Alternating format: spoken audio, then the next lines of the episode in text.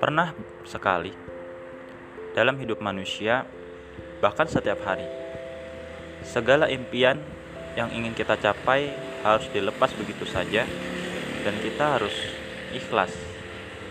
Impian itu sementara tidak dicapai dahulu, padahal kita sudah merancang jadwal-jadwal yang ketat, waktu-waktu yang telah ditentukan, bahkan nafas pun harus diatur hanya untuk mencapai impian itu. Mungkin bagi banyak orang impian itu kecil, tapi bagi kita pribadi impian itu besar nilainya.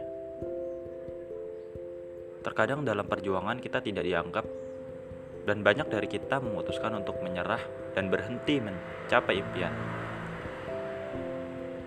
Salah satu kegagalan manusia mencapai impian yang terbesar adalah manusia sering putus asa dan menyerah ketika menemui banyak tantangan dan dia merasa hidupnya hampa. Akan semakin hampa jika impian itu tidak dicapai dan kamu berhenti di tengah jalan. Kita tidak bisa seperti itu terus. Memang ada kalanya kita perlu mengambil jarak dan berpikir sejenak. Strategi apa yang lebih baik dari yang sekarang agar kita bisa lebih cepat mencapai impian itu? Tetapi ya sudahlah. Setiap orang punya proses masing-masing. Setiap orang punya pola pikir masing-masing. Bahkan dalam ilmu biologi, setiap orang memiliki genetika masing-masing. Aku tidak bisa menyamakan setiap orang.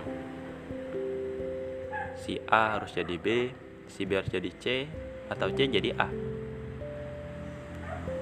Tapi pada dasarnya, aku hanya ingin mengingatkan pada semua orang bahwa tidak semua yang kita impikan harus tercapai. Tapi yang terpenting adalah kita harus menikmati setiap proses mencapai impian itu, karena Tuhan tidak selalu ingin kamu mencapai impian, tapi yang pasti Tuhan ingin kamu berproses dengan maksimal. Maka Tuhan akan memberikan kesuksesan itu pada kita.